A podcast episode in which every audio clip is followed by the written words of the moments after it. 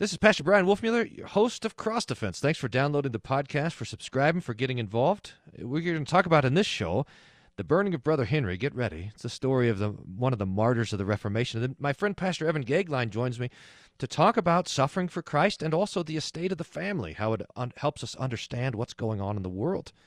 Here's Cross Defense.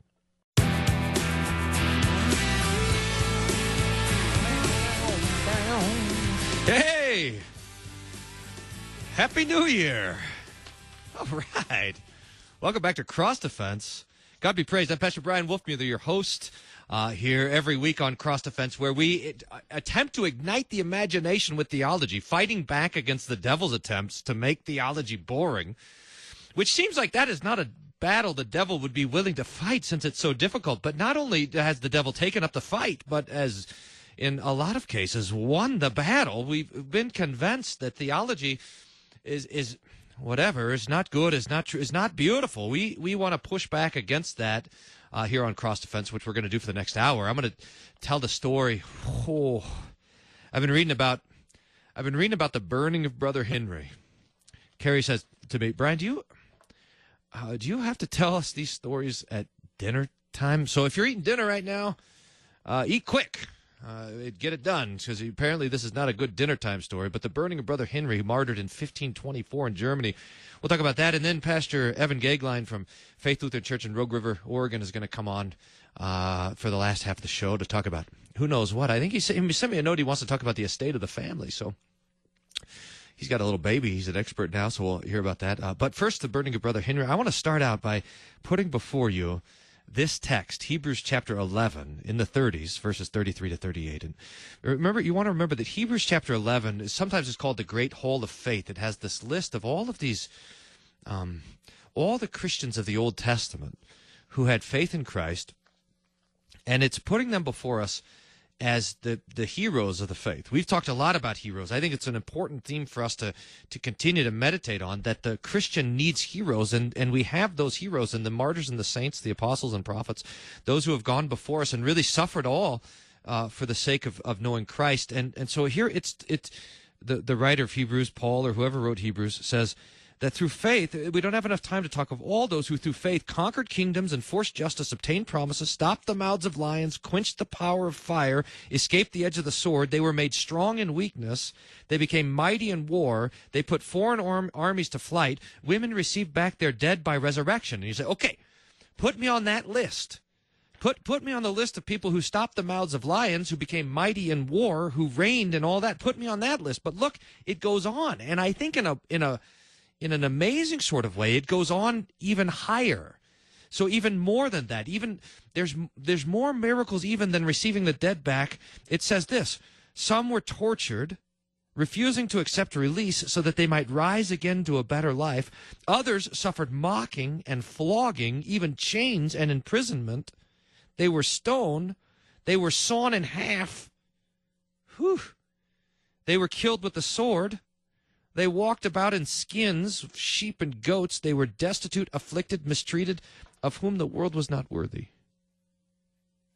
Wandered about in deserts and mountains and dens and caves of the earth. Now, I'm not sure if you want to be, it's nice to be on the first part of that list, but being on the second part, but this is what it is to be a Christian. To, to, to be counted worthy to suffer for the name of Jesus. And one of those who was counted worthy was Henry. We don't even know his last name. He's from Zutphen. He was born in 1488. He was a he was probably a, a, some sort of priest, but he went to Wittenberg to study, and he wrote his thesis. This is kind of cool. He wrote his thesis uh, I think for Philip Melanchthon on the doctrine of justification. He went back and was a preacher in Antwerp, but was exiled and was on his way back to study some more in Wittenberg when the people in Bremen, northern Germany, said, Hey, why don't you be our preacher? So he stopped and he started preaching there in Bremen and brought the Reformation doctrine to Bremen. He preached for two years, Bremen. Uh, he preached there for two years, and the people absolutely loved him. They loved his pre and the and the and the the Reformation, the doctrine of law and gospel the, the Lutheran doctrine spread there to that Catholic region. Well, and it got hold of all the people, the farmers and the peasants, but also the rulers and and even some of the uh, some of the monks and nuns were converted. In fact, the, they they were opposing him. They, so they were sending in like uh, monks to listen to his preaching and disrupt the preaching and disrupt the services. And it said that they would go to in order to disrupt them, but they would be converted and they would become Lutheran also. So this the Reformation broke out there in Bremen. So the people in Dithmarschen, which is kind of let me think, it's up to the north and to the and to the east. They said, "Hey, could you come over here and preach as well?" This is again the says December of 1524 and and he says, okay, I'll come for a little while, for a couple of months. I'll come and preach there. In Meldorf is the town where he went. But the people didn't want him to leave, but he thought, oh, I should go there and I can be helpful for a couple months and I'll come back and, and keep serving the people in Bremen. So he went, he went up there and, and the, um, the, the, the city, not necessarily the citizens, but like the, the priests and the, and the Catholic, uh, monks heard that he was coming up to preach and they, they said, we can't let it happen we got to silence this guy. We can't we can't let him preach. There's one priest who was running all over the place from town council to town council to make sure that that Henry didn't get permission to preach, uh, even though he didn't need the permission because of the local custom. But they they went and wrote a letter that said, "Hey, uh, st- he's t- to have a, a gag order. He's not supposed to preach," because they were convinced that if he started preaching, then the Reformation would also come there. But anyway, it doesn't work, and he preaches in this church in Meldorf. They say, "Preach some more to us," and so he preaches. He preaches Sunday morning. He preaches Sunday night, Monday, Tuesday. He's preaching. Uh, they say, "Now stay here for and preach to us twice a day." They want him to preach. And so the Reformation begins. The Lutheran doctrine begins to break out there in Bremen as well. And so the the, the monks said, "We got to do something to silence it." So they gathered the people together they gather and they said that there's a they gather a mob of 500 people. They get them all drunk, and they go. This is six days after uh, Henry had been there. They go and they attack the house at night, and they grab Henry. He's just naked in his nightshirt. They pull, drag him out of bed. They tie him behind a horse, and they drag him from Meldorf to Heide through the middle of the night uh, it, uh, basically he's naked in the cold. It's in December in northern Germany, and he's barefoot and everything. There's one. There's part of the story that he asks if if he could ride the horse or if they could provide him shoes because he's walking six miles in the ice covered dirt road. His feet are just bloody and beat up. And they said, "What are we supposed to have a stable for heretics now?" And they beat him down. And he they again they tie him to the tail of this horse and they're dragging him through the night until they get to Heide. And then in Heide, Germany, the the morning comes together and they have this big mob that's there. And they drag him. They, apparently, they had him in this kind of base, it's a cellar, a prison sort of thing, and they drag him out in the middle. He's being dragged out, and and Luther's telling the story. It's really quite wonderful. He's being dragged, and, and some of the people see what's going on, and they say, "What? How, what is happening here? Why are we?" Why are we killing someone in the town square? and some of the some of the moms of the town are there weeping. And henry this is amazing to me. Henry says turns to the women and says don't don't weep for me. Just exactly what jesus said. And, and this by the way as i've been looking at the stories of the martyrs the crucifixion of jesus tells us just exactly how it's supposed to go. So you remember when when Jesus was on the cross, one of the seven last words of Jesus is that he says, Father, forgive them. They don't know what they're doing. And Stephen, the first martyr, he says the same thing Father, don't hold this sin against them. And Henry's going to say the same thing. We'll come to that. So they come and they they they have this kind of mock trial in the middle of the town, and they had instructions. The priest, as they were doing this, said to make sure the thing that we have to make sure of is that he doesn't start preaching we can't get into an argument with him. Because if we start, if we let him talk, if we let him preach, if we let him present his case, then the people of the town will be converted. They'll believe because he has such strong scriptural arguments. So we can't let him open his mouth. So they go and they have this mock trial. They say you you are accused of of of prohibiting the the praise of Mary and the worship of the church. He says I, I'm I'm doing no such thing, but they slap him in the mouth. They won't let him and he's determined right then to be guilty of this. And so they start beating him, stabbing him with swords. The people are still drunk. They're egging him on. The, the bishop is there saying, you, You're doing God's work to the mob that's hitting him with pikes, and they try to start a fire to burn him. The fire won't light, and so the whole time they're just beating him down, beating him down, uh, stabbing him with pikes and maces and all this sort of stuff, just beating him to a pulp. But he won't die and the fire won't start. Now, again, just to make note, it's really uh, a typical thing to hear in the martyr stories, these very things. That the fire, I think the same thing happened at the, when it was time to burn Polycarp. The, the, the fire wouldn't start until at last it, it wouldn't burn him, and so they stabbed him, and his blood even extinguished the fire. And this happened, I believe, with Perpetua as well. So it's a common, it's a theme in some of the, they want to start the fire to, to burn uh, the Christians, but the fire simply won't start. So they, they accuse him more, and uh, and and he, when it comes down to it, they they bring a uh, a priest to Henry who says, "Hey, do you, do you have sins that you want to confess? I can absolve you before you die." Kind of last rites kind of thing. And Henry says to him, "Have I sinned against you, brother?" And he says, "No, no, you haven't sinned against me at all." And he says, "Well, what do you have?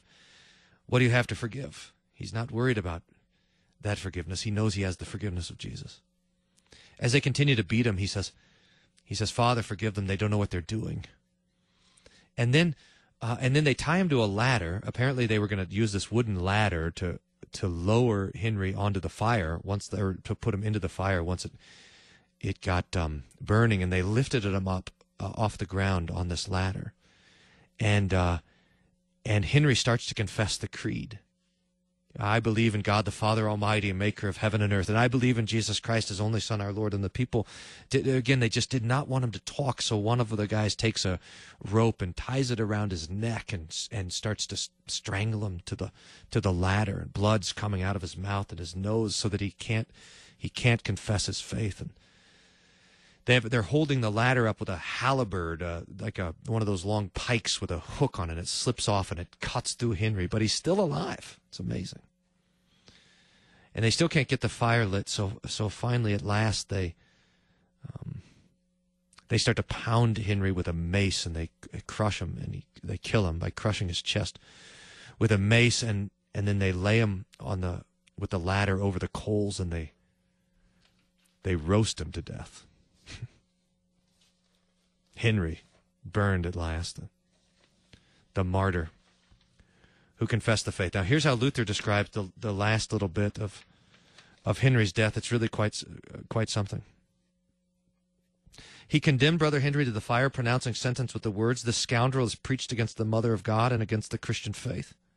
Wherefore, on behalf of my gracious Lord, the Bishop of Bremen, I condemn him to the fire. And Brother Henry replied, I have not done this, nevertheless, thy will be done, O Lord. And lifting up his eyes to heaven, he said, Lord, forgive them. They don't know what they're doing. Thy name alone is holy, O Heavenly Father. And as the beating condemns, uh, so, so does uh, uh Henry's life. It says uh, that, that, at last they, uh, they beat him to death so that he could speak no more. Henry, then, is our brother. It's good to remember when we think about these martyrs that we'll meet them in the resurrection. Now, that's the story, but I want to ask you guys what do we make of this? I mean, here we are. This is a 500 years later. We're sitting here in 2008, two, 2019 the year of our Lord 2019. And we want to remember that there was a, there's always been gaps of martyrdoms in the church. In fact, there was about a thousand years in church history where there were no martyrs at all, from the Edict of Milan in 313 until the restart of the martyrdoms in the fourth, 14th or 15th century uh, during the time of the Reformation and pre-Reformation so that there was a gap in martyrdoms. And we're and we at least in the united states are living in another gap of martyrdom. We don't we don't have to uh, we don't see the martyrs going before us and dying for their faith. We don't see people being burned for their confession of christ and so forth. So the question is what good is it for us to consider? It's amazing for me to read luther's account of this burning of brother henry because one of the things he says is that in henry we see the true pattern of the christian life brought back in other words, the true Christian life is not the life of great success. It's not the life of great riches. It's not your best life now, as if becoming a Christian means we don't have any trouble. In fact, the opposite is true. Jesus said that in this world you will have trouble, but be of good cheer because I've overcome the world.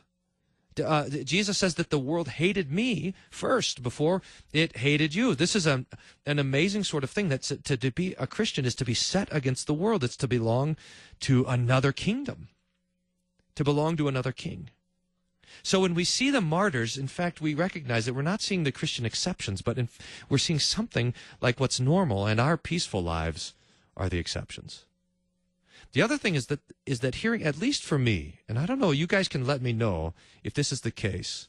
For me, hearing the stories of the martyrs gives me courage all of the martyrs were afraid. And they were afraid that they weren't going to be able to, to stand up and confess their faith all the way to the end. They were worried about that, just like you and me are worried about it. I mean, you're, you're sitting there thinking, and I'm sitting here thinking, if this was me, if I was Henry, if I was in Henry's place, and they were dragging me through the night, and if they were beating me with, with maces and pikes, and if they were standing, tying me and choking me on a ladder to lower me into the fire, would I remain faithful? They, well, Henry was worried about it too. But the Holy Spirit comes to give us courage to face these things. This is the promise that Jesus gives. So we don't worry about that. We, in fact, know that the Holy Spirit works these things. And perhaps the most important thing that the martyrs remind us is that the devil is always trying to fight against God's word and the preaching of God's word, but God's word prevails.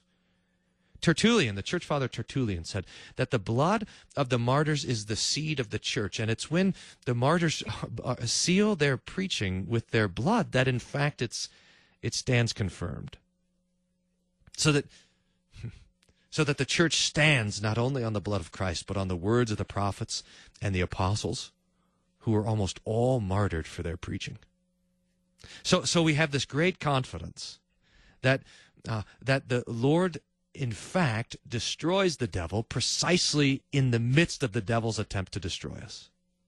We say, Take they our life, goods, fame, child, and wife, let these all be gone. They yet have nothing won. The kingdom ours remaineth. Or as St. Paul says, For me to live is Christ, to die is gain. We belong to Jesus. So there's nothing that the devil do, can do to snatch us out of his hands. So I hope that is that story of your brother, Brother Henry, is an encouragement to you on the way. I'm Pastor Brian Wolfmueller. You're listening to Cross Defense. Pastor Evan Goeglein, when we come back from the break, stay tuned.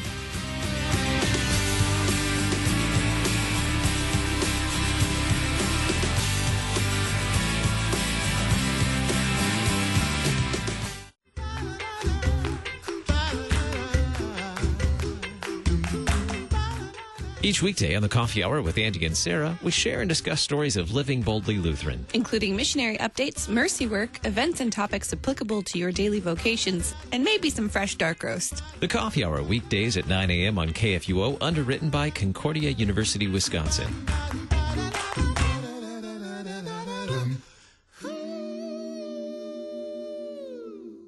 You hear our voices every day as we speak the gospel, share the latest news, or for insightful and sometimes entertaining talk. Why not share your voice with us and send us your feedback, suggestions, and questions? Leave your comment at 314-996-1542. Be sure to follow us on social media too, so you can like, comment, and share your favorite posts. Drop an email to kfuo at kfuo.org or send a snail mail letter to Worldwide KFUO, 1333 South Kirkwood Road, St. Louis, Missouri, 63122. If you're interested in building a great career, the Missouri Army National Guard is interested in you. The Guard will pay you to train for a wide range of jobs, such as engineering, combat arms, logistics, transportation, and military police. The skills you'll learn are needed in the Guard and are in high demand in the civilian job market. Plus, you may be eligible for a $20,000 bonus and student loan repayment. Visit NationalGuard.com today. Sponsored by the Missouri Army National Guard, aired by the Missouri Broadcasters Association and this station. The story of Worldwide KFUO is a tale of technology. Radio was new in 1924 when KFUO was born to serve Christ the Savior. Now, KFUO is still finding new broadcast technologies so we can spread the gospel to the world via the web, smartphones, tablets, and new intelligent speaker devices. And when the next big thing is unveiled, we'll be there too. Broadcasting the good news at the forefront of technology. We are Worldwide KFUO.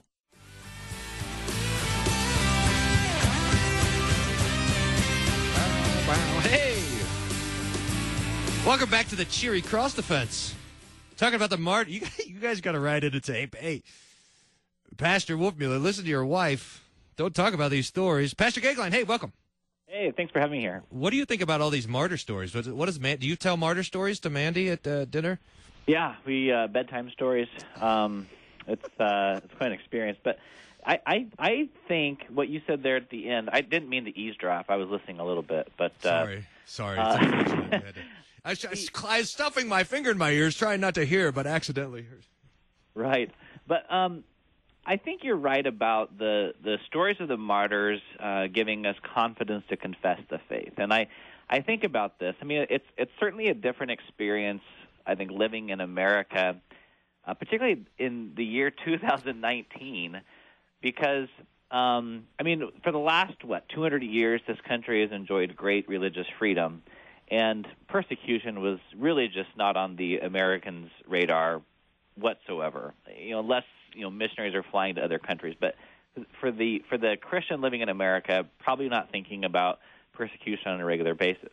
Now, maybe within the last 10, 15 years or so, uh, it's crossed the Christian's mind, and we think about um, the people who are in service uh, jobs where their conscience doesn't allow them to serve in certain capacities, like we think of the uh, homosexual weddings and things like this, that to to uh, conduct their business according to their conscience um, means that they might uh, go out of business or not be able to provide for their families. And this is probably the first time that the the, the American Christian has had to think uh, much about persecution. And I think this is a particularly um, dangerous time for the Christian because it's the it's the it's the boiling frog analogy. I mean, um, here's an idea. I mean, I don't know how many years ago Columbine was, 20 years ago or something like that, and we heard about those uh, gunmen who walked into a high school, and in some cases they pointed a gun at, at a student and said, you know, do you believe in Jesus? And if if the student answers yes, then they get a bullet. If they answer no, then then they don't. And that was maybe a glimpse of what real persecution is. But in a way, that's almost, dare I say, uh, if I can be if I can if I can be so obtuse to say something like that, that's almost an easier persecution, right? Because yeah, I'll take a bullet. I mean, that's uh, no question. But when then you have this gradual um, this gradual decay of our society that's now demanding me to take a stand on moral principle, and if doing so means my children are going to starve, that's almost a more difficult persecution because of the boiling frog syndrome. Yeah. There's uh, Luther says that the persecution came. How, how about this? The persecution came in three waves. So you had the first era of the church, which was the persecution of violence. That's the strong against the weakness of Christ. And then you have the second persecution, which is the persecution of heresy. So that was during the Arian controversy and all the creedal stuff, and that's a persecution of the wise against the foolishness of Christ. And then the the third persecution that he thought that the church was in then was the persecution of indifference. We have everything we need. Life is easy, uh, but so you don't want to give up anything for being church. And he says that's the persecution of the something against the nothing of the church and um and and I think in some ways we live in a weird kind of conglomeration of all three. But this is the it's the main thing that it gets us now is that it's just it's not like it's true that we don't have to we don't have to be burned, or roasted, or crushed, or whatever. But we it's this sort of uh it's just it you know what it is. It's like Psalm two, Psalm two, Psalm four. It's like Psalm two or four.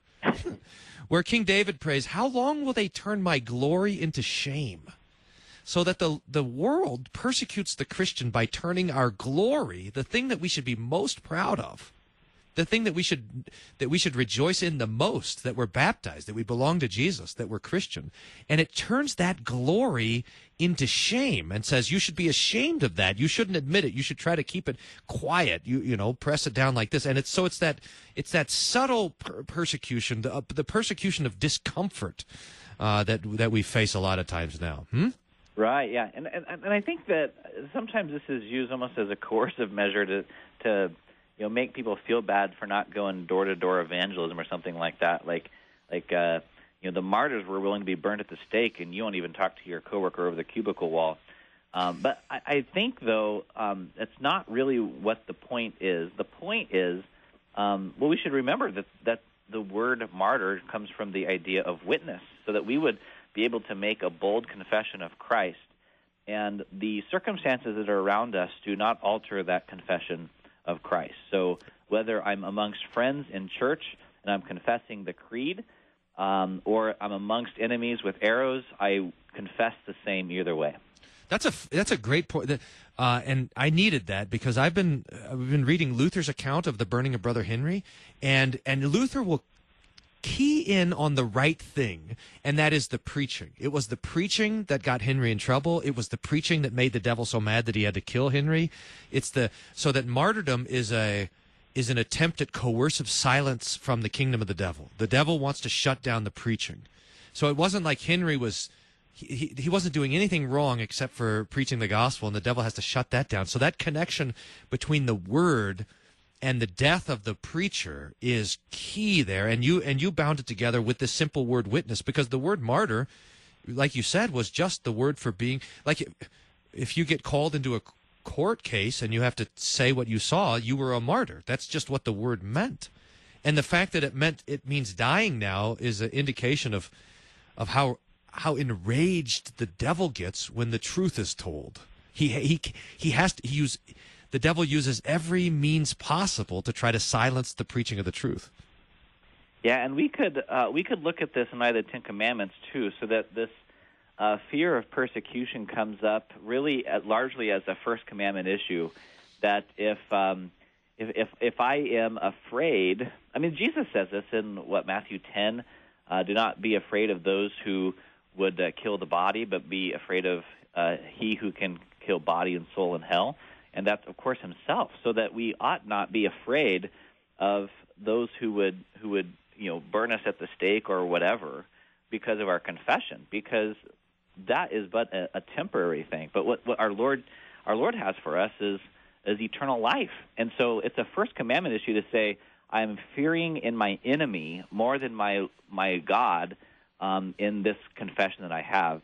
And then that then points us to the second commandment that the the confession of the gospel, the confession of the good news of, of Jesus Christ and His saving death and resurrection for us, would be found on our lips, so that that that the, that confessing the faith under persecution starts with the first commandment and flows to the second commandment. That's fantastic. And and, and so when we are when we have this fear of God, it takes away the fear of man or the fear of anything else. And that's what we call courage. To, to, not be afraid of anything but God in his own judgment. What does God think of me? That's the thing that shapes how I live, how I speak, how I act, etc., etc. So now I'm free. I'm free. I'm not afraid of dying anymore. He takes that's Hebrews two. He takes away the fear of death, or like Saint Paul, this is this fearlessness of Paul.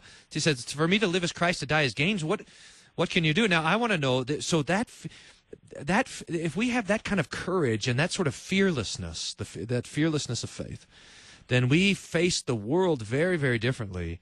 And in that way, the martyr, as the martyr stories encourage us, we, we live different. Now, so I got to tell you a story, Pastor Goeglein, and then you got to tell me if I'm just the worst pastor ever. It was this last summer. Yes. Yes. well, okay. But, uh, you got to tell me if I'm the worst pastor ever in, in, in this particular instance. Because we don't have the air conditioning, you know, like all the uh, fancy churches have air conditioning. We just have a huge fan, so it gets kind of hot in church in um in the summer here at Hope Lutheran. And so uh so we it was after church one day, uh, and everyone's kind of sweating, Getting ready to kind of melt out of church. And I said, I I read this week the story of Romanus. Remember Romanus, my hero? It was Romanus who was just beaten to a pulp. He had his teeth knocked out because he was preaching the eternal generation of Christ right in front of the proconsul up there in Antioch, where the Christians are first called Christians. This is like, I think Romanus is like 304 or something, part of the great persecution under Diocletian or uh, somewhere in there. And, and he's still confessing Christ. The, the prelate says, shut him up. So they tear out his beard, cut out, uh, tear out his eyelids. Sorry, I didn't give the warning. This is another not dinner time story. and they cut open his cheeks with their swords. So he has holes in his cheeks. And he turns to the proconsul and he says, I thank you, my lord, he called him eh, out of respect, for giving me more mouths to praise my God. now, I, I love the cheekiness of the martyrs because, like Henry and all these guys are just kind of. You, you you think you can get me? You can't. It's this bold kind of fearlessness there. But I, I thank you for. Okay, so anyway, after church, I told the story of Romanus, And I tell and I tell how amazed I am at this guy. And I said, I suppose if Romanus can endure having his beard torn out and his mouth cut open for his confessing of Christ, then we shouldn't complain about how hot it is. well, you know, I think there's a place for this kind of comparison. It, it, I mean, um, sometimes we get so fixed on ourselves that we look at our own inconveniences, we look at our own problems, and we think, "Boy, I'm just the most miserable soul in the world. Uh, poor me." And uh, someone really needs to address uh, my problems, and to to step back just a bit and to look at what the church has endured, what what others go through, even in our present age, and to and to approach that with humility. I think um, we ought not dwell on that though, because when we dwell on comparing ourselves with others, that's always it always ends poorly. So that when we're looking at ourselves and we're looking at others, we're not looking at Christ. And uh, so I think there's there's some value in that, um, but I, I think that we ought to to to be wise how much we do that. I was thinking also uh, with this with this persecution in light of the first commandment and the second commandment that first that we would fear God more than we would fear any enemy or persecutor of the gospel. And that then uh, puts the Lord's name on our lips, the second commandment. Uh, that then finds its rest in, in the third commandment that those would hear that witness, would hear that proclamation, and that would, uh, in some cases, bestow faith to those who, who do not have it. Um, and it would also um, in, in, you know, encourage the saints, as you have been talking about. So we have this line of the hymn for all the saints that uh, when the warfare is long, steals on the ear the distant triumph song, then hearts ah. I love that. I mean, so, so that oh. it's, it's it's these it's it's the calling of the saints who are in the church triumphant that remind us that whatever toils we endure here in this world, here in this life, are nothing to be compared to the joys um, that exist in the presence of the Lamb who sits on the throne. And so uh, though, though, we might have moments of trials and tribulations that are distressing, uh, we still rejoice in the midst of those trials. That uh, th- this is the oh man, Evan, that's great. Uh, it reminds me of so the, to put this in the right perspective. I mean, what you said there with the third commandment, with meeting together, with encouragement. It just reminds me. We were talking about. We started talking about Hebrews 11, which gives us the picture of all the saints that went before us but then it then Hebrews 12 says that our eyes are not fixed on the saints.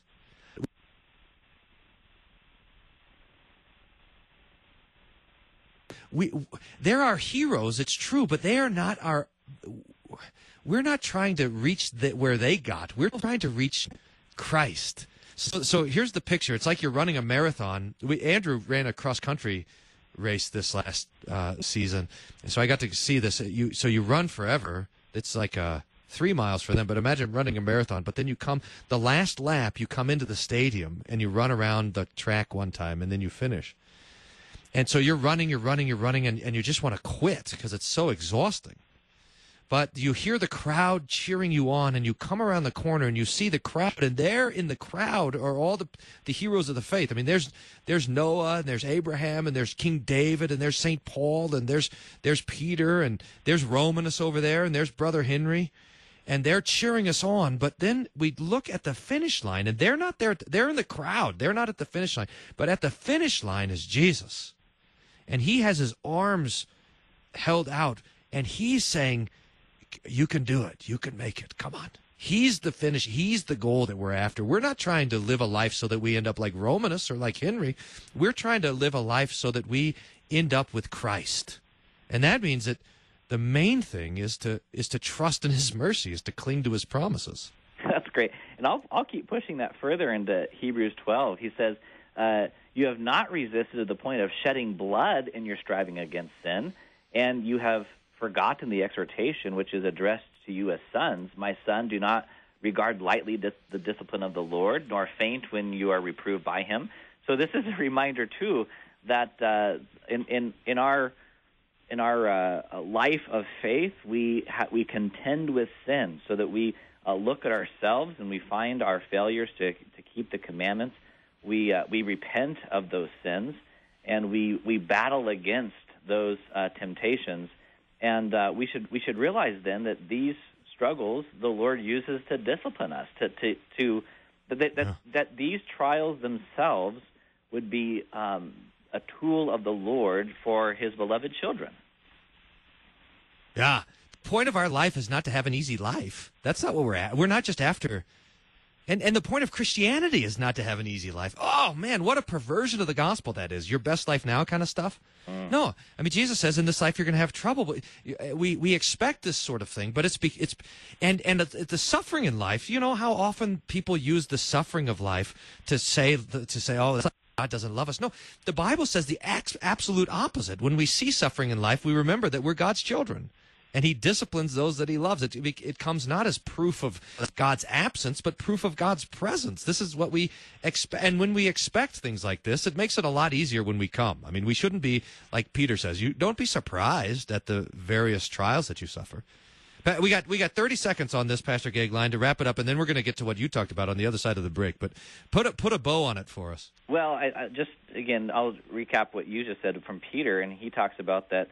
You know, if we're if we're uh, sitting in jail because we committed a crime, that's that's nothing to be honored. But if we're sitting in in jail, let it be for doing good, so that our our goodness, our love to the neighbor would would be the only accusation the world would have against us.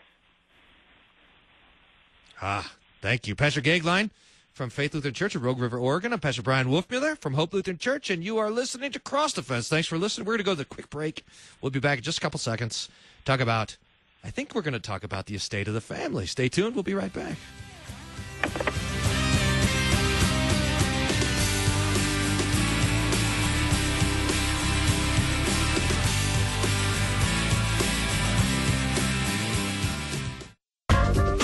Hi, this is Pastor Marcus Zill, the LCMS Director of Campus Ministry and the Chancellor of LCMSU, inviting you to join us right here on Wednesdays at 2 p.m. in the Student Union. Can't make it, Student Union is always available as a podcast at kfuo.org. Learn more about LCMSU at lcmsu.org. And remember, college is tough. You need Jesus. Will help. Wednesday afternoon at 2 on KFUO. Listening to KFUO on your smartphone is so easy to do. Smartphone assistant, play KFUO. Playing KFUO radio. You can also visit the place where you get your apps and download the KFUO app. You can also go to the KFUO homepage. Wow, the KFUO homepage is customized to fit your phone with an easy to find listening button. When you're on the webpage, you can browse for more information. You can listen to KFUO 24 hours a day at KFUO.org. Don't forget about Facebook, facebook.com slash KFUO radio. Now you're just acting like a know it all.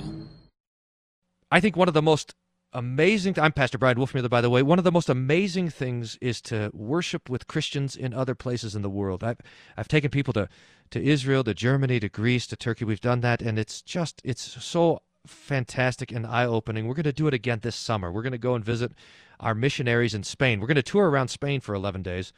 And while we're there, we're going to spend a weekend in Seville to see the work of the Lutheran Church being born in Spain. If you're interested or you know someone that's interested, you can find all the information on the website wolfmueller.co forward slash Spain 2019. It's W O L F M U E L L E R dot C O slash Spain 2019. Hope you can join us.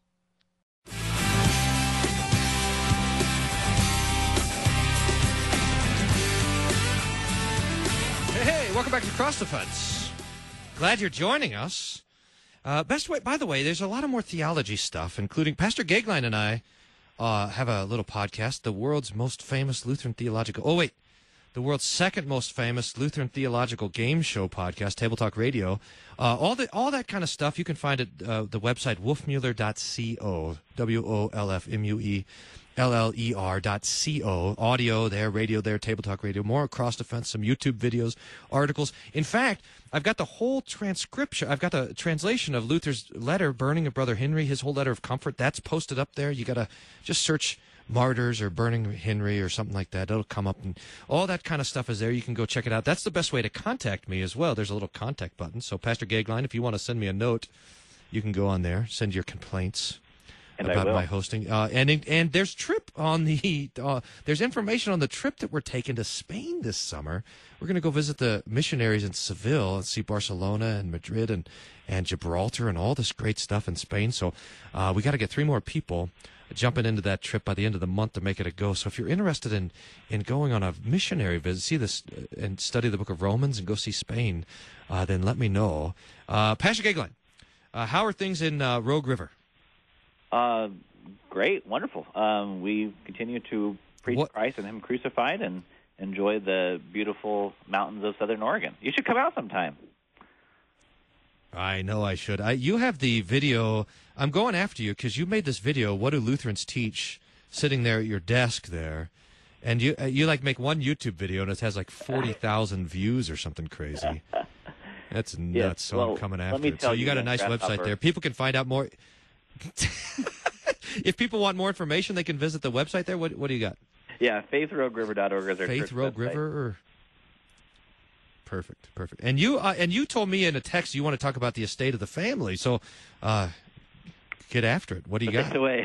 Well, I just you know we we oftentimes think about uh, our life and our society in these two categories. Some of the listeners who are familiar with some of the popular Lutheran theological touch points would be like two kingdom theology, right? We think of uh, the kingdom of the right hand, the left hand, the church and the state, and um, and how the Lord deals with us, and that's a that's a very important topic. But um, Luther also talked about these three estates, and so you have uh, the church, and you also have the state. But what stands in the middle between these two is interesting to me, and that is the estate of the family.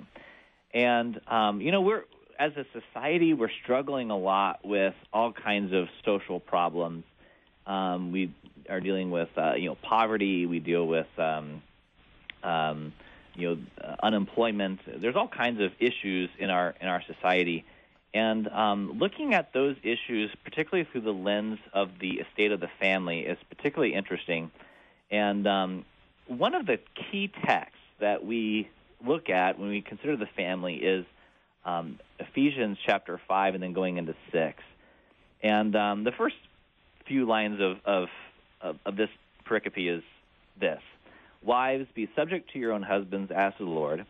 For the husband is the head of the wife, as Christ also is head of the church, that he himself, being the Savior of the body, but as the church is subject to Christ, so also wives ought to be subject to their husbands in everything. And husbands, love your wives, just as Christ also loved the church and gave himself up for her, so that he might sanctify her, having cleansed her by the washing of water with the word, so that he might present himself to the church in all her glory, having no spot or wrinkle or any such thing, but that she would be holy and blameless. So beautiful. I mean, it's such a beautiful passage. We keep keep going, but but as I was thinking about a lot of these issues, um, you know, we're we're seeing um, uh, at this moment that unemployment is actually the lowest it's been for I don't know four or five years, if not more.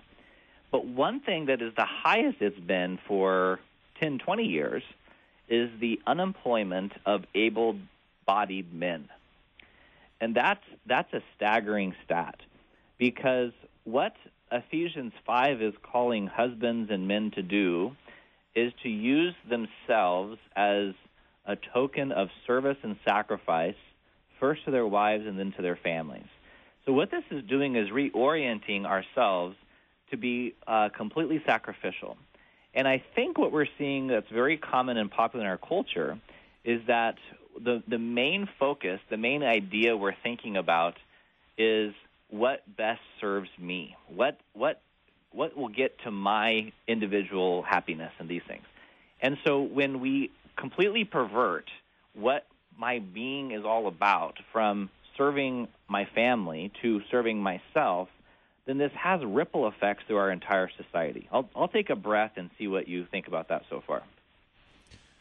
Oh, I think that's. I mean, I think it's fascinating, I, and it seems to me like this might go all the way down. Like there, there might be a fundamental problem in the American mind, and that is that it thinks of people as individuals rather than as families. Do you, do you think that's related to this? That that there's so much talk about individual rights that we don't think of ourselves as bound up essentially to our families, but rather simply it is it is myself, and maybe I bring people into my sphere, or that they they uh, there's these kind of adjustable contracts called marriage or family or whatever but it's really it's it's all about the me and and the the way the bible would address us i mean there is a way that we are certainly individuals but as we live in society we live there as as chiefly as members of family. Do you think that that's getting at what you're I- talking about? I think you're right, and I think that manifests itself in a different way. So I was talking about how the the husband is to be sacrificial for his wife and his family, but let's see how that individualism then manifests itself at the wife. That that that what Paul says is that wives should, should be subject to their own husbands as to the Lord. And so um, now we know how this gets this strung out in our culture that you know Christians are the oppressive ones. They're chauvinistic. They don't think we should let wives think for themselves and this kind of thing.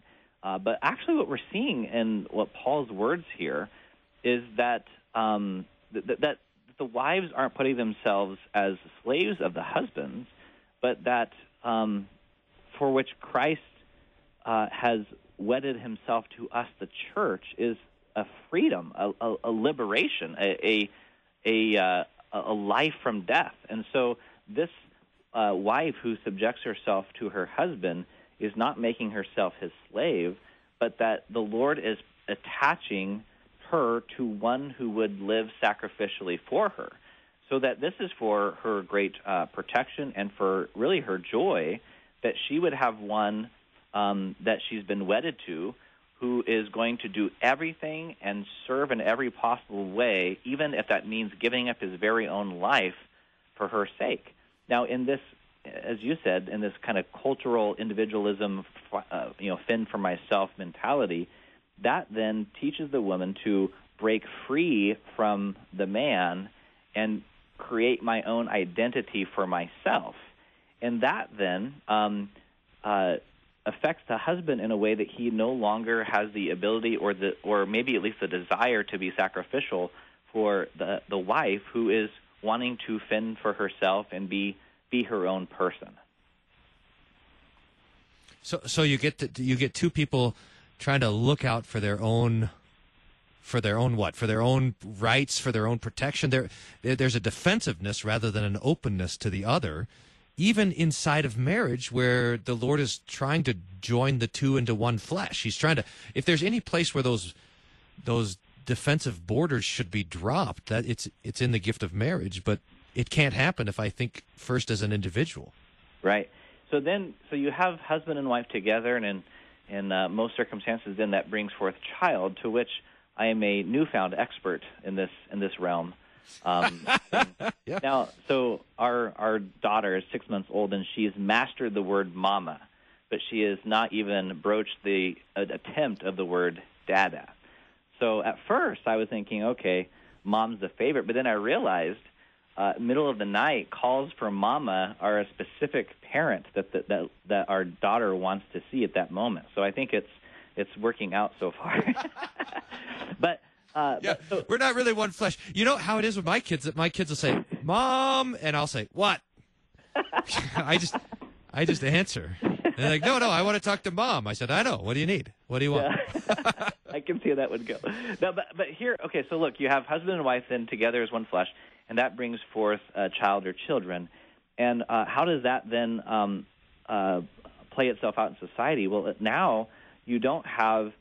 I mean, if you think about it, the, the, the Lord could have, if He so desired, continued the procreation of the human race through more handfuls of dust. You know, just as He created Adam out of the dust, He could have continued bringing forth human beings also from dust, but He didn't. He He He brought about uh, human life through the procreative act, um, and in the context of a family where a child would have a mom and a dad who would love and protect, so that uh, the the husband has that duty to die for his wife, also extended then also to his children, and then that wife has um, as a as a motherly instinct, so to speak, to to care and nurture for that child, and there is no other entity in um, in the world which that child will have such protection and nurturing love than than the mom and the dad. Now we have, I think, in our society some great faithful people who are foster parents and adoptive families. Those are all fantastic, but the the the, the mom and the dad that bring brings about that child um, has a unique gift of God that the child will find in no government entity, in no schooling, no teacher. um, it'll be only from mom and dad. This is that old doctrine of subsidiarity that the probably comes from Catholic social ethics, but it's it's just it's right, and that is that the that the most sort of smallest uh, organizational structure is the best, or the thing that was instituted is the thing that's best. So, so for having children and for raising children, the family is best, and anything else is going to be a bad replacement. Right, and so I think then when we when, we can put this against um, the, the the two category system of church and state, we find that neither one really does what family can do. Um, now, certainly, the state has unique role um, to protect life, but in a coercive nature. And the church has a unique role to bestow the gift of forgiveness in God's Word and His sacraments. Um, but the the teaching of the faith uh, does not really fall solely then on the church, but really on the family. So, I mean, Luther understood this in the writing of the Catechism as the head of the household should teach in a simple way to his children or to his household. So, so that that the way that I learn the faith is not by dropping my kids off at church for confirmation classes. The way that someone learns the faith is by hearing the catechism taught from the head of the household. Yeah, that's right. There's a so there's a way that you know one of the one of the marks of conservative political thought is the idea that the home is a castle, which is right. We we also want to say that the home is a chapel. It's a place where God's word is taught and rejoiced in, and His praises are sung as well. And and and to kind of point that you're making, if we are just looking at the world and we see it in terms of church and state, that's it's not enough. We need to we need to see the three great estates, the three great institutions that God has put in place as the church and the state and the family. And really, if things are good in the family, things are right and the teaching and the things, are, then things can fall apart in some ways in the church and the state. We're still going to be all right. I mean, we want things to be working well in all three, but we cannot we cannot mistake the family uh, uh, in this way, and not the family as a political entity, but the family as the center of our earthly life. We're, we're Ah, we're running out of time, Pastor Pastor Goeglein. We got two minutes, so I want to make sure we get all the highlights here. Yeah, sure. I, I was just going to point out now that we've kind of made the positive case for family. I think then, as we look around in our society and we see the breakdown of the family, we'll see how all those um, uh, evils creep in. And I might say that maybe not all of them, but most of them come because of the selfishness of the individual, where we started this conversation. So that where a person uh, rejects the notion of of a lifelong union and takes up the notion that um, the uh, act of intimacy can be enjoyed in any circumstance according to my pleasures. Um, this then produces a family unit that is incomplete and unwhole. So that in my attempt to seek the pleasure that I want, uh, at times brings about a uh, a child, which is still a gift from God, but in a situation that is uh, less than ideal for that child, or in worse circumstances we see in our society, that a child is brought about into this world and it is not wanted because of selfishness, and it is um, finding itself then losing its life in the act of abortion. So, a part of where many of these social ills comes from is a selfishness that is a a move away from the family rather than a sacrificial nature towards the family. Pastor Goeglein from Faith Lutheran Church at Rogue River. Thanks so much for being my guest today on Cross Defense. Hey, my pleasure. Thanks for having me on. We are hopelessly selfish, bent in on ourselves, but we praise the Lord Jesus Christ, who, even though he had all the riches, all the heavenly inheritance, he became poor for our sake so that we might become rich in him. When husbands are trying to love their wives as Christ loved the church, we do it incomplete. But Jesus perfectly loves you, perfectly, and gave everything for you. God be praised for that. Hey, thanks for listening to Cross Defense. Make sure to tune in every week, same place, same time. Talk to you soon. God's peace be with you.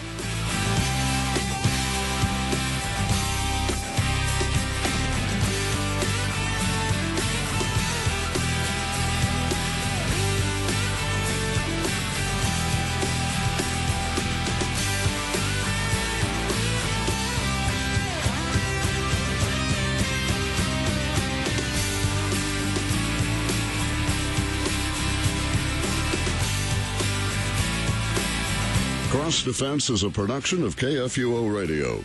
Find past episodes and support Cross Defense at kfuo.org. Hey, thanks so much for listening to this edition of Cross Defense. If you're not subscribed, make sure to whatever you're listening to, subscribe to the show. Get it every week. And if you want more theology between shows, you can find it on wolfmueller.co. It's my website. It's got cross defense on it, some YouTube stuff, some articles I wrote, and other uh, various things to check out. Wolfmueller, it's W O L F M U E L L E R dot co. Drop me a note while you're there. Let me know what you think. And we'll talk to you next week. Thanks for listening to Cross Defense.